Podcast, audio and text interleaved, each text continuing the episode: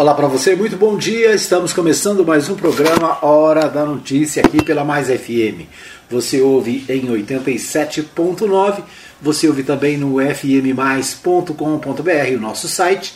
Você ouve na Mais FM e também na Web Rádio Mais Gospel, ou seja, você tem várias opções para ouvir a Mais FM. Você escuta ainda no Rádiosnet e pode ouvir o nosso podcast né, a qualquer hora do dia, em qualquer lugar do mundo, através do Spotify e vários outros aplicativos de podcast, ok? É isso aí, obrigado pelo carinho da audiência. Hoje, 29 de julho de 2021, né, o mês de julho acabando e né, a gente trazendo para você as principais notícias do dia.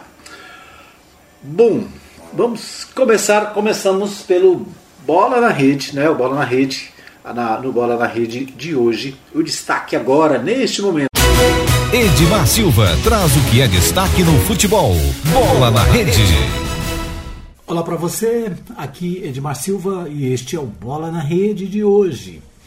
No Bola da Rede de hoje a gente destaca o, as Olimpíadas. Mayra Aguiar faz história e é bronze nas Olimpíadas de Tóquio.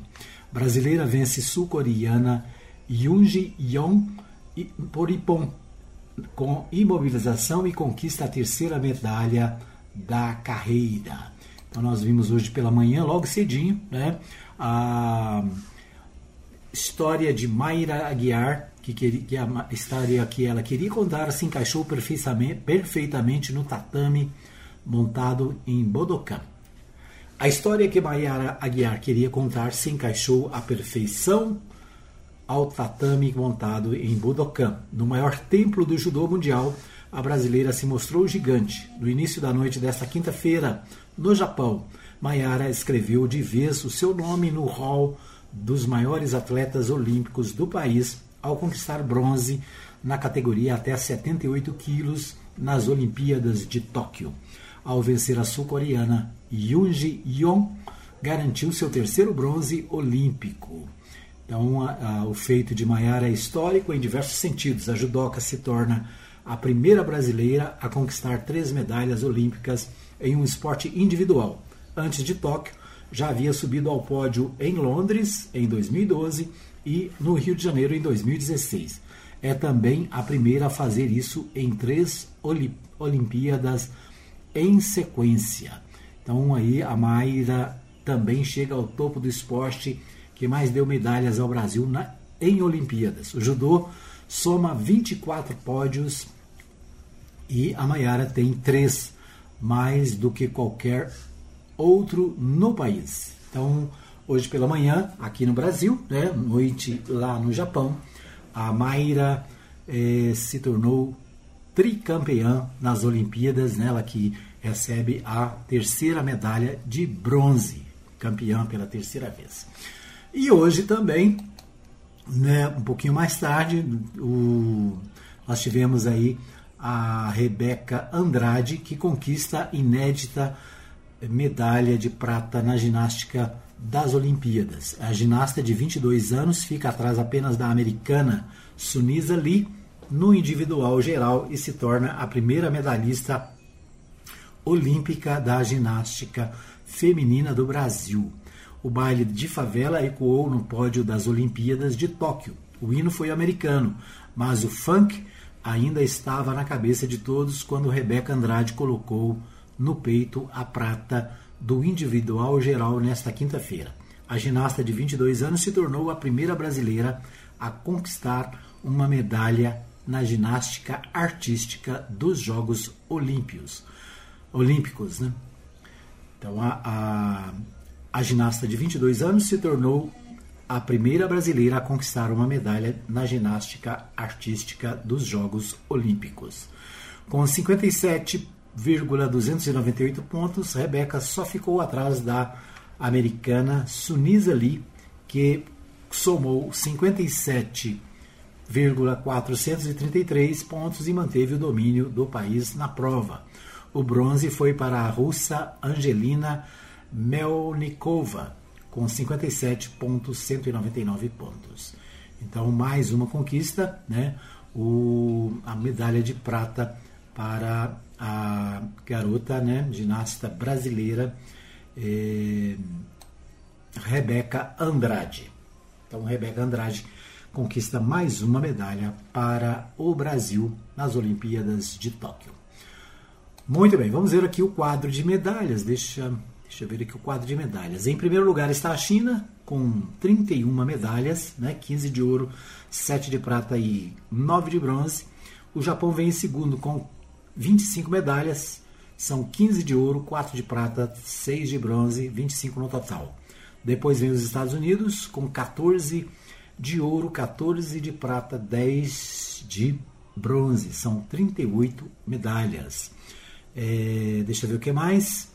O Brasil, deixa eu achar o Brasil aqui. O Brasil vem em 17 lugar. Tem duas de ouro, sete de prata. Não, tá errado isso aqui, tá não? É isso, sete o Brasil. Tô, tô lendo errado, né?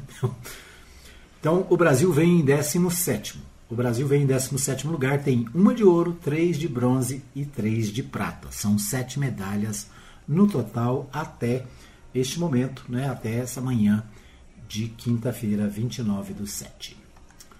Muito bem, vamos a, aos destaques do futebol. Ontem teve rodada do campeonato da Copa do Brasil. Né? Ontem teve rodada da Copa do Brasil. Hoje tem jogo do, na Copa do Brasil. Vamos a São Paulo com Humberto Ferretti.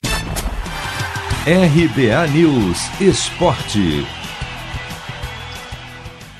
São Paulo faz 2 a 0 no Vasco no duelo de ida das oitavas e fica perto de uma vaga nas quartas de final da Copa do Brasil. Nesta quarta-feira no Morumbi, o tricolor venceu com gols de Rigoni e Pablo e poderá até perder por um de diferença na volta semana que vem, em São Januário. Destaque para a postura do time, que assim como aconteceu contra o Racing na Libertadores, conseguiu virar a chave e esquecer a fase ruim no Campeonato Brasileiro. O São Paulo foi para cima do Vasco logo de cara. E apesar de os cariocas terem conseguido escapar e reagir em alguns momentos, principalmente no segundo tempo, o tricolor teve mais volume de jogo e foi mais efetivo nas conclusões. Depois, o técnico Crespo, que tem reclamado do calendário e do desgaste dos atletas, deixou claro que o São Paulo não vai priorizar nenhuma das três competições que disputa e tentará fazer o melhor em todas elas. São Paulo de jejum, de, de Paulistado, de la Copa Libertadores, la su historia, de Brasileirao, de, de Copa de Brasil. Cuando você pertenece a un club grande como São Paulo, las presiones son, son, son muy grandes. Eh, acredito que estamos respetando todos, todos, todas competiciones. Vamos a tentar de llegar lo más longe posible en, en todas. Paulista pudimos concretar eso.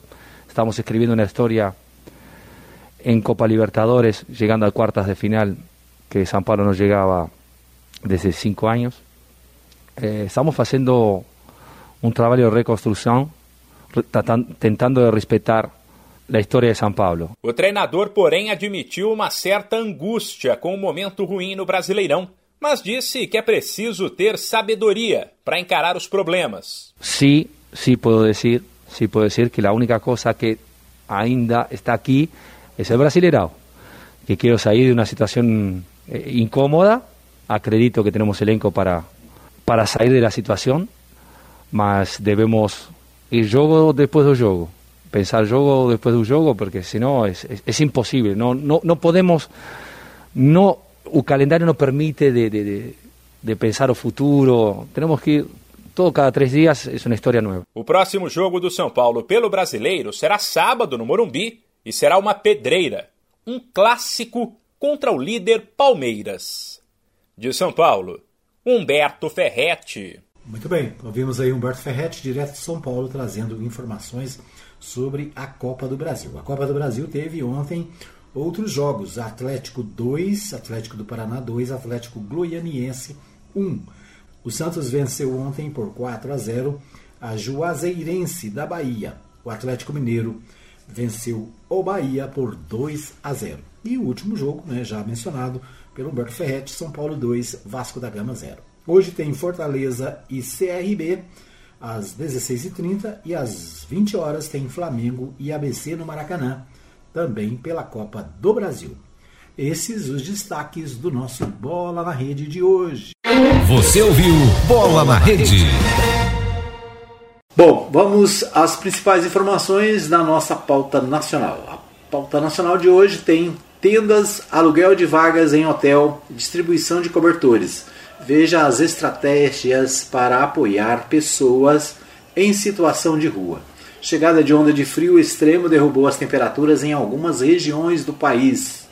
Né, a, com a chegada de uma onda de frio extremo, nesta semana, em algumas regiões do Brasil, governos locais e entidades da sociedade civil têm se organizado para apoiar pessoas em situação de rua que ainda ficam mais vulneráveis nesse contexto. Né? Então, é, várias, é, várias alternativas aí para conseguir é, colocar essas pessoas em segurança, né? porque a friagem está para todo lado, né? O, então a preocupação com a meteorologia e a preocupação com o cuidado com as pessoas né, que estão sofrendo por causa do frio. Né? Bastante frio na região sul do Brasil, pelo menos cinco capitais têm é, mínimas abaixo de 5 graus.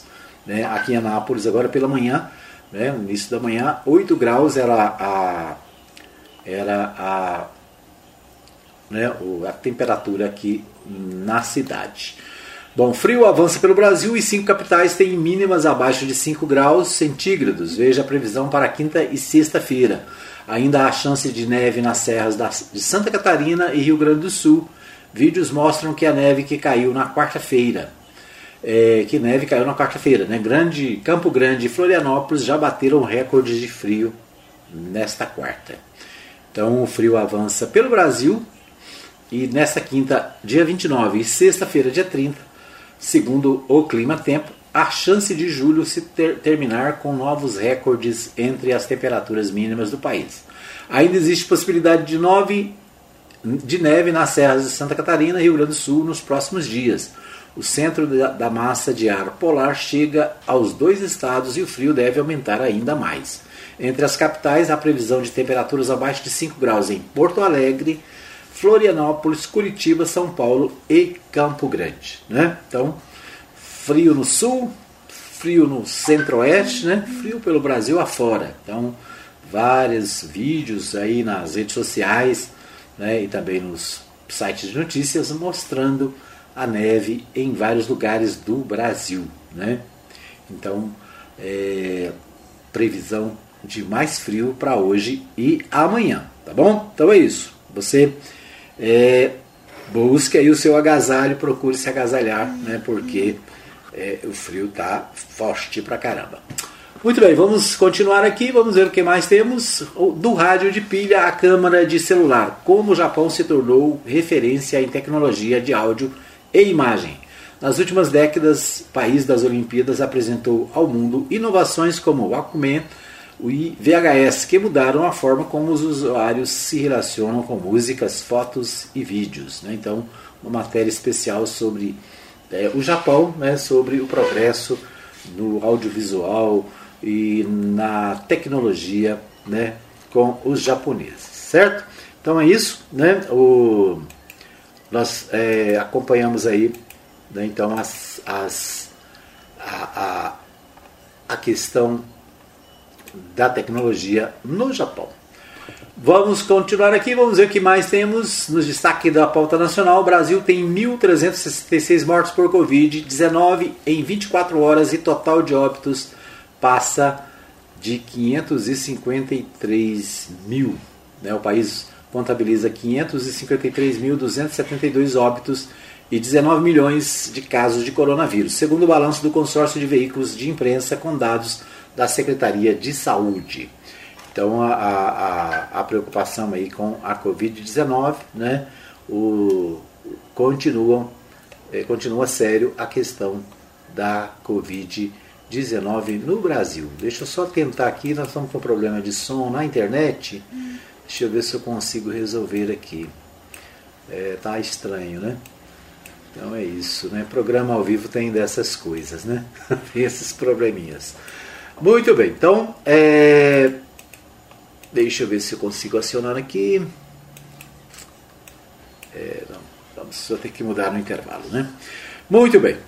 O que mais temos de destaque na nossa pauta nacional? Nós temos reabertura no Chile mostra sucesso da Sinovac com, é, em reduzir casos. Com a campanha de vacinação contra a Covid-19 mais avançada das Américas, o Chile começa a ver os resultados da batalha contra a pandemia com uma forte queda nas infecções pelo vírus. Ontem, 28, o país atingiu o menor número de casos diários desde outubro do ano passado. A conquista veio dias após o Chile registrar a menor taxa de possibilidade nos testes de Covid, realizados diariamente desde o início da pandemia. Né? Então, o Chile voltando à normalidade graças à questão da vacinação. Onyx quer acelerar mudanças em legislação trabalhista para a economia é, digital. Bolsonaro recriou o Ministério do Trabalho e Previdência, que havia sido incorporado ao Ministério da Economia. Decisão do presidente Jair Bolsonaro de recriar o Ministério do Trabalho e Previdência deve, na avaliação de técnicos da pasta, dar mais celeridade a projetos da área. Entre os principais temas está a economia digital. Antes, assuntos trabalhistas e previdenciários eram tratados por uma secretaria que estava dentro do, da estrutura do Ministério da Economia, comandado por Paulo Guedes. Né? Então, uma nova secretaria criada para agasalhar né, o novo ministério e dar é, mais dar condições né, para que a, o, o governo possa continuar. Muito bem, esses os destaques do nosso primeiro bloco. Nós vamos para um pequeno intervalo, voltamos já já com mais informações aqui no Hora da Notícia. Muito bem, nós estamos de volta para o segundo bloco do programa Hora da Notícia. Você ligado, você bem informado. Você ligado aqui na Mais FM, 87.9, né? Estamos tivemos problema aqui na nossa transmissão, na nossa live. Por isso, Vamos continuar apenas pelo rádio, né? aqui na Mais FM 87.9. Você acompanha o nosso programa e você acompanha também no nosso site, o fmmais.com.br. Daqui a pouquinho você tem a opção de ouvir no nosso podcast. O podcast vai estar ao, ao, ao, no ar né? através da, do nosso site, também do Spotify e vários outros lugares onde você vai encontrar podcast do nosso programa desta quinta-feira. Hoje, 29 de julho de 2021. Muito bem, vamos é, neste segundo bloco destacar as notícias aqui da nossa região e, é claro, né, participa conosco o Libório Santos, o Libório que traz para a gente as principais informações do dia direto de Goiânia. Com você, Libório. Polícia Militar comemora 163 anos de criação e a redução da criminalidade. Alerta geral: situação da Covid em Goiás é grave. Chegam mais 231 mil doses de vacina. Eu sou Libório Santos. Hoje é dia 29 de julho, quinta-feira. Esses são nossos destaques. Olha, o frio está chegando para valer mesmo, hein? Nessa madrugada a temperatura caiu para 10 graus aqui em Goiânia. E começamos com um giro pelo mundo do crime. Três homens foram mortos quando tentaram arremessar drogas e armas dentro da casa de prisão provisória Aparecida de Goiânia. Esse tipo de ação, executada pelos criminosos, é considerado frequente. Muitas das vezes são usados drones para levar a droga até o interior do presídio. Três toneladas de maconha estavam sendo transportadas por um caminhão e tinha como destino a cidade goiana de Lusiânia. A droga partiu do Mato Grosso do Sul e a apreensão ocorreu no interior do estado do Paraná através da Polícia Rodoviária Federal. Um homem de 29 anos de idade foi morto com seis tiros num bairro nobre de Goiânia. Ele tinha três passagens pela polícia por tráfico de drogas e estava dentro do carro. A delegacia de homicídios não descarta que a motivação pode ter sido para acerto de contas. O Brasil tem um regime de governo presidencialista, aliás, é um regime tradicional, mas volta e meia aparecem sugestões para mudanças. Recentemente, o presidente da Câmara Federal sugeriu uma espécie de semipresidencialismo. O deputado federal José Nelto é contra a proposta. O semipresidencialismo, ele é nada mais nada menos do que um governo que vai cooptar o poder legislativo ou vice-versa, o legislativo cooptando o executivo e não tendo responsabilidade. eu sou totalmente esse semipresidencialismo, eu apoio no Brasil o parlamentarismo. Parlamentarismo é diferente. Você escolhe um primeiro-ministro que sai do parlamento. Se esse primeiro-ministro não conseguir aprovar o seu plano de governo, ele cai e terá novas eleições ou a escolha de um novo primeiro-ministro. Agora, quando o Congresso Nacional, que decide a parte orçamentária, também não estiver cumprindo o seu papel, você pode dissolver o Congresso Nacional. Situação nada tranquila. Goiás e Distrito Federal são os únicos do Brasil na zona crítica de ocupação de UTIs por pacientes com Covid. O índice é superior a 80%. No caso do DF, houve uma redução do número de leitos. No giro da bola, o Atlético Goianiense iniciou as oitavas de final da Copa do Brasil, perdendo para o Atlético Paranaense por 2 a 1 Na quarta-feira da semana que vem, tem jogo de volta aqui em Goiânia. E no Zoológico aqui da capital nasceram quatro filhotes do lobo-guará, uma espécie que está em extinção devido ao desmatamento do cegado. Professores da UEG programam para o dia 18 de agosto paralisação de atividades por um dia. Eles estão insatisfeitos devido ao que chamam de arroxo salarial, congelamento das progressões e promoções e descontos em folha. Olha, diante das necessidades causadas pela pandemia do coronavírus, a Polícia Rodoviária Federal continua com a campanha Estrada Solidária. O objetivo da ação, que está sendo realizada até 8 de agosto, é arrecadar alimentos para doar a pessoas em situação de vulnerabilidade. Qualquer pessoa ou empresa pode ajudar na campanha doando alimentos não perecíveis. Os pontos de coleta são as unidades da PRF, incluídos postos, delegacias e superintendências. Todos os alimentos arrecadados serão entregues para entidades cadastradas no programa Pátria Voluntária. No dia de ontem, a Polícia Militar de Goiás completou 163 anos de criação e a data foi comemorada com as participações de inúmeras autoridades. E as comemorações acontecem no momento de queda da criminalidade do Estado. No primeiro semestre deste ano, houve uma queda de 18% em todos os crimes violentos, letais intencionais em comparação ao igual período de 2020. O número de homicídios no mês de junho, o último foi o menor nos últimos 10 anos, e 118 municípios não tiveram homicídio nos seis primeiros meses de 2021. E as forças policiais apreenderam esse ano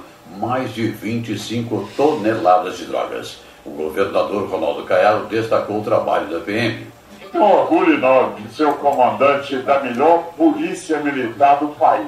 Uma polícia que realmente tem toda um trato de responsabilidade com a população, trouxe a segurança pública de volta, o sentimento reinante no estado de Goiás hoje é de segurança, de paz. Você vê, por exemplo, o homem no campo vivendo tranquilamente, as pessoas podendo transitar com seus carros, Seguro em Goiás é o mais barato das viaturas, como também das cargas. Você vê todo o combate ao narcotráfico, a eficiência nossa, trazendo paz nas escolas. Enfim, você vê uma polícia que a população respira liberdade hoje. Eram essas as informações de hoje de Goiânia, informou Libório Santos. Muito bem, nós ouvimos aí então Libório Santos, direto de Goiânia, trazendo as principais notícias do dia, os principais destaques da nossa capital goiana. Muito bem, vamos às principais manchetes dos jornais e dos sites de notícias de Goiás. A Enel Goiás registra lucro após alta no consumo de energia elétrica. Demanda elevada e reajuste tarifário fazem companhia alcançar resultado positivo no primeiro semestre, depois de amargar prejuízo em 2020 a Enel Distribuição é, Goiás acumulou no período, é, no primeiro semestre do ano, lucro de 2,8 milhões e um dos principais fatores que influenciaram o resultado foi o aumento do consumo de energia elétrica. Né? No, no mesmo período de 2020, a empresa registrou prejuízo de 34 milhões, segundo o balanço divulgado pela companhia na terça-feira, dia 27. O aumento no caixa também explicado pelo reajuste tarifário que ocorreu em 22 de outubro do ano passado. Né? Então, é, a Enel Goiás né, registrando lucros na, a, nas suas contas. Né? Ou seja, quem é que paga a conta? Quem paga a conta é o consumidor. Né? As, a, a energia elétrica, uma das coisas que mais subiu nos últimos meses. Né? Nós temos a inflação dos alimentos, da energia e o cidadão, né, o, o a, as pessoas é, mais pobres enfrentando grande dificuldade. São mais de 19 milhões de brasileiros é, com dificuldade para se alimentar. Né? A fome voltou de uma forma é, excessiva né? nos últimos três anos. Nos últimos três anos, portanto, né? o aumento das pessoas que passam necessidades no Brasil. Enquanto isso, as grandes empresas né, continuam faturando alto. Muito bem. O, dia, o portal do Jornal Popular também destaca: de olho no Senado, o Partido Progressista oferece a Caiado abertura de portas no Planalto. Reunida em jantar com o governador Ronaldo Caiado do DEM em Anápolis, na terça-feira, a cúpula nacional do Partido Progressista colocou na mesa as cartas que tem para as eleições de 2022 em Goiás. Né? Então, o Partido Progressista, que acaba de assumir né, o, a o governo federal, né, na negociação agora com o novo ministro é, e com a mudança nos ministérios, né, o Partido Progressista de fato está assumindo né, a, o, o, poder no país e depois da negociação feita pelo presidente Jair Bolsonaro com o Centrão, chamado Centrão. Né, então o Partido Progressista é, está de olho no Senado e quer né, parceria com Caiado, abrindo as portas do governo federal para o governo de Goiás. Caiado, que já é aliado né, de Jair Bolsonaro, que, como diz o outro, reza na mesma cartilha. Né? Muito bem, o Jornal Diário da Manhã destaca a proposta de frente de oposição divide mais do que une em Goiás. Divergências históricas entre PT, PSDB, PSD, PSB, Progressistas, PSL, Patriota e MDB inviabilizam qualquer tentativa de aliança às eleições de 2022, conforme sugere o ex-presidente Luiz Inácio Lula da Silva. Nós falamos ontem aqui, né? O presidente esteve é, em entrevista na Rádio Difusora de Goiânia, onde ele defendeu que a oposição em Goiás se unisse para derrotar o governador Ronaldo Caiado. Né? A proposta do ex-presidente Lula de formação de uma frente de oposição para disputa com o governador Ronaldo Caiado nas eleições de 2022 mais divide do que une, diante das divergências históricas que existem entre Partido dos Trabalhadores, PSDB, PSD, PSB, PSL, Patriota e MDB. Em entrevista à Rádio Difusora, terça-feira, dia 27, Lula disse que o PT ainda trabalha para definir como se posicionará na eleição estadual de 2022, mas que algo é certo, Caiado, governador de Goiás, é adversário principal. Segundo o presidenciável, o objetivo do PT em Goiás é tentar juntar forças possíveis de esquerda e de centro para disputar as eleições contra o governador. O PT não consegue, desde 1982, lançar um candidato a governador com chances reais de vencer as, a disputa ao Palácio das Esmeraldas. Para 2022, os petistas não têm nome competitivo à sucessão estadual à exceção do ex-governador José Eliton, presidente do PSDB de Goiás, e do deputado federal Elias Vaz, presidente do PSB, nenhum outro dirigente partidário ou liderança expressiva eh, de oposição saiu em defesa da proposta apresentada por Lula de formação de uma frente de oposição ao governador Ronaldo Caiado. Eu defendo essa tese. União PSDB barra PT. Ou há muito tempo devemos ter a capacidade de dialogar com todas as forças políticas. Acho que o PT é um partido que tem pessoas importantes em Goiás e é preciso ter condições de dialogar e que é necessariamente uma aliança, o que não é necessariamente uma aliança, afirmou José Eliton em entrevista ao Popular após apresentar, acrescentar que apoiará Lula caso o segundo turno em 2022 seja entre Lula e Bolsonaro. As divergências entre PT e partidos considerados de centro e de direita em Goiás são antigas e profundas, o que praticamente viabiliza a sugestão de Lula. Para a presidente do PT do Estado, Cátia Maria, ainda é cedo para tentar analisar a proposta feita. Por exemplo, é, do deputado federal Elias Vaz, presidente do PSB de Goiás, de lançamento de candidatura de Gustavo Mendanha ao governo de Goiás por uma frente de oposição. Mendanha precisa se desincompatibilizar da prefeitura de Aparecida e mudar de partido. Acho que qualquer discussão nesse sentido acaba sendo mais especulação, afirma Cátia Maria ao popular. Katia Maria ressalta que, apesar de o PT priorizar a candidatura própria a governador em 2022, interessa ao partido o diálogo com outras lideranças políticas no Estado. O objetivo do PT hoje em Goiás é construir um palanque forte para Lula, que já é pré-candidato a presidente da República pelo partido. Né? Então, é, os, as, os debates né, do, do que é, pode acontecer em relação às eleições. O fato é que o governador Ronaldo Caiado está é, navegando em águas tranquilas né, e ninguém da oposição parece fazer algum tipo de é, ameaça ao governador Ronaldo Caiado. Né? Então, é, MDB está batendo cabeça, né? mas a tendência é de apoio ao governador. O PT ainda não definiu se vai ter candidato, se não vai ter, né? Está nessa expectativa aí de montar um palanque para o presidente Lula. E né, o PSDB tem divergências históricas com o partido também, né, dificilmente vai é, ter uma, uma, uma parceria.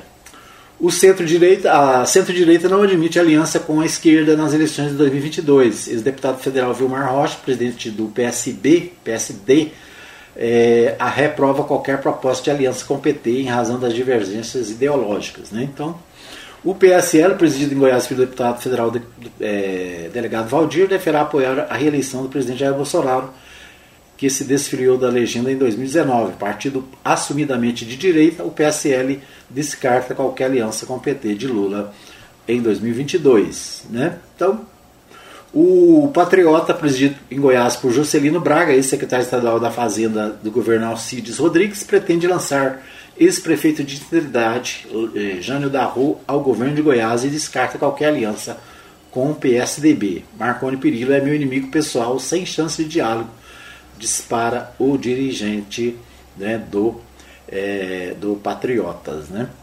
Então é isso. Então o Diário da Manhã fazendo aí uma, uma avaliação é, dessa proposta feita pelo presidente Lula. O ex-presidente Lula esteve em Goiânia não, esteve em Goiânia não, né? Deu entrevistas à Rádio Difusora de Goiânia e defendeu a união das, da oposição em Goiás.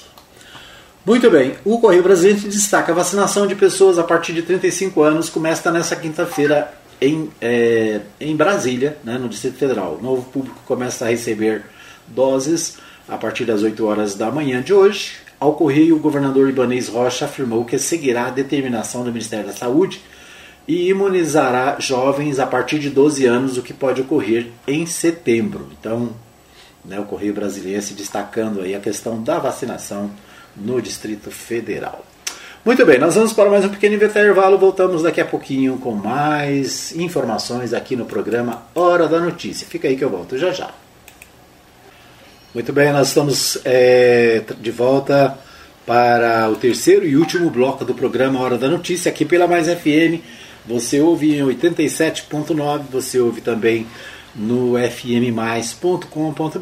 E você tem a opção também do nosso podcast, a nova maneira de ouvir a Mais FM, a nova maneira de ouvir o nosso programa através do Spotify ou qualquer outro aplicativo de podcasts. Né? Então você ouve a Mais FM a qualquer hora e em qualquer lugar, certo? É isso aí, obrigado pelo carinho da audiência. Hoje é 29 de julho de 2021, né? A gente traz para você as principais notícias do dia aqui pela Mais FM em 87.9. Tivemos problema hoje com a nossa transmissão é, da nossa live, né? Mas tudo bem, a gente continua aqui pela Mais FM 87.9 e também é, através da, da web rádio Mais Gospel e é claro, né, você tem outras alternativas para ouvir a Mais FM.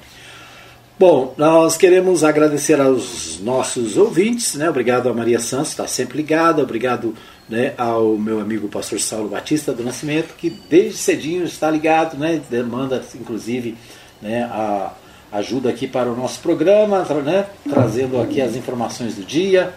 É isso aí. Obrigado pelo carinho de cada ouvinte. Lembrando para você que no nosso podcast né, também você pode ouvir as mensagens do pastor Saulo Batista, do pastor Marcos Rodrigues né, e várias outras, além do Bola na Rede, né, separadamente. Você tem as notícias do esporte em separado. Muito bem, nós vamos é, no nosso espaço, novo espaço aqui de, de política, né? Nós vamos ouvir o meu amigo Círio Miguel, o ex-presidente da Câmara Municipal, ex-vereador Círio Miguel, participe conosco do programa no Opinião Política, trazendo né, a sua opinião sobre o que está acontecendo no Brasil, em Goiás e na cidade. Então vamos com a participação do Círio Miguel aqui no programa Hora da Notícia. Existe um ditado que diz: onde não se espera Existe um ditado que diz que de onde não se espera nada é que não sai nada mesmo. Jair Bolsonaro, na dificuldade em apresentar projetos de interesse da nação, políticas públicas capazes de alavancar o desenvolvimento do país, projetos importantes que pudessem contribuir com o crescimento econômico, com o desenvolvimento do Brasil, ele todas as semanas se envolve algum tipo de polêmica, exatamente para ocupar espaço na mídia e alimentar aí o ego dos seus adeptos, né, que estão em número cada vez mais reduzidos. As pesquisas que são realizadas demonstram que grande parte daquelas pessoas que votaram em Jair Bolsonaro para presidente já manifestam claramente de que nele não votarão em espécie alguma. Então ele precisa fazer o seu teatro lá no cercadinho, né, na saída do palácio, para as pessoas que ainda acreditam no mito. Mas essa semana ele deu uma, uma demonstração muito ruim para a sociedade brasileira. E não só para a sociedade brasileira, mas para a sociedade internacional. O presidente Jair Bolsonaro recebeu a vice-líder do partido neonazista alemão, ela que é neta de um dos principais ministros de Adolf Hitler, o ex-ministro das Finanças de Hitler, por mais de 10 anos. Portanto, essa demonstração de afinidade ideológica com esses nazistas alemães e o governo brasileiro é uma demonstração muito ruim e foi recebida de forma negativa pela comunidade internacional, porque isso tem reflexos diretos na, nas políticas é, que estão sendo desenvolvidas e, é, no mundo e que o Brasil é parceiro, seja do ponto de vista econômico, do ponto de vista ambiental. Então, nós esperamos que esse tipo de prática do presidente Jair Bolsonaro, ela realmente. Aliás, o que ocorre é que daqui a pouco ele vem a público desmentir aquilo que foi dito e aquilo que foi registrado. Essa é a prática, né? É, assim também com o fundão. O fundão é aquele recurso é, garantido para a realização das eleições, que na eleição passada foi coisa em torno de 2 bilhões de reais. E agora o fundão, com o, o Centrão, aliás, com o apoio dos filhos do Jair Bolsonaro, tanto o deputado Eduardo Bananinha quanto o senador Flávio Rachadinha, apoiaram, votaram favoravelmente a, a majoração desses recursos saindo de 2 bi para 5 bilhões de reais, o dinheiro gasto nas eleições do ano que vem. E aí o presidente Bolsonaro vem a público, dá entrevistas dizendo que, que vai vetar, que não concorda, etc. Mas já sinalizou que vai garantir aí pelo menos é, um aumento de 100% desse valor. Lamentavelmente é um país sem governo e sem pauta nenhuma. Portanto, nós esperamos que Tomara, queira Deus, que os resultados da CPI ela, ela realmente possa comprovar tudo aquilo que nós estamos vendo e que o ambiente político volte e que nós possamos debater de forma efetiva a questão do impeachment imediato. O Brasil não pode esperar mais, já são mais de 550 mil mortos e nenhuma ação política em nenhuma das áreas social, econômica, que justifiquem a presença e a permanência de Jair Bolsonaro à frente da presidência da República. Agora, ainda mais com essa manifestação clara das suas intenções, não é? Tem usado os militares no governo para ameaçar o golpe, dizendo que não haverá eleições se não for voto impresso. E agora é, não resta dúvida nenhuma. À medida que surge em público como uma das principais líderes nazistas da Europa, deixa claro que as suas intenções não são boas para a população brasileira, não são boas para a democracia. Que todos nós tenhamos a consciência da gravidade desse momento e, principalmente, que as instituições, os poderes constituídos possam colocar freio e término a essa fase tão ruim da política nacional. Muito bem, nós ouvimos aí então o ex-vereador Ciro Miguel falando sobre a questão política nacional, né, opinião política aqui na Rádio Mais FM. Nós vamos aos principais jornais da cidade, os principais sites de notícias aqui de Anápolis destacam o seguinte: o portal do Contexto, Secretaria Municipal de Saúde divulga mais 12 mortes nesta quarta-feira, dia 28 divulgados nesta quarta-feira, 28 de julho, os seguintes óbitos de pacientes moradores em Anápolis por Covid-19, dos dias 22 ao dia 28. Um homem de 61 anos, uma mulher de 71 anos, que faleceram no dia 22, um homem de 54, que foi ao óbito no dia 24, uma mulher de 38 anos, que faleceu no dia 25, uma mulher de 38 anos, que foi ao óbito dia 26, um homem de 47 anos e quatro mulheres, 18 38, 73 e 81 anos, que faleceram dia 27, e uma mulher de 35 anos e um homem de 58 anos que foram a óbito na data de ontem. Então, dos 47.030 casos confirmados, 43 mil estão curados. Nas últimas 24 horas foram confirmados 107 casos, sendo 51 do sexo feminino e 3 de 3 a 81 anos e 56 do sexo masculino de 8 a 77 anos. Então, é, informações do portal Contexto, né, os, as, os casos de Covid-19 nas últimas 24, nas últimas horas, nos últimos é, divulgados nos, nas últimas 24 horas. Né. O portal Contexto também destaca suspeita da variante Delta em Anápolis já é momento de se preocupar? Pergunta, né? Além do mais de mais transmissível, ela provoca sintomas diferentes dos causados pela cepa original. Médico infectologista alerta para cuidados para evitar a contaminação. Né? Então, é, destaque do portal 6 também a preocupação com a variante Delta, né, que pode estar em Anápolis. Desde o anúncio da Secretaria de Estado de Saúde de Goiás de que há em Anápolis um caso suspeito eh, da variante Delta do novo coronavírus, são várias as pessoas que ficaram mais preocupadas e apreensivas. Isso porque ela, além de ser mais transmissível, provoca sintomas específicos semelhantes aos de resfriados, diferentes dos causados pela cepa original, que faz com que as pessoas não deem a devida importância e continuem circulando. Então, em conversa com o Portal 6, o infectologista Marcelo Dyer explicou que é momento que o momento é de alerta, já que a Delta vem ganhando espaço e é uma das únicas variantes que está circulando em todos os continentes. Então, né, o, o destaque aí do médico, né, para que as pessoas continuem tendo cuidado. Então, fundamental que tenhamos cuidado em relação né, à aglomeração, ao uso de álcool gel, à higiene, né, a evitar aglomerações. Então, todos os cuidados precisam ser tomados, ainda são necessários.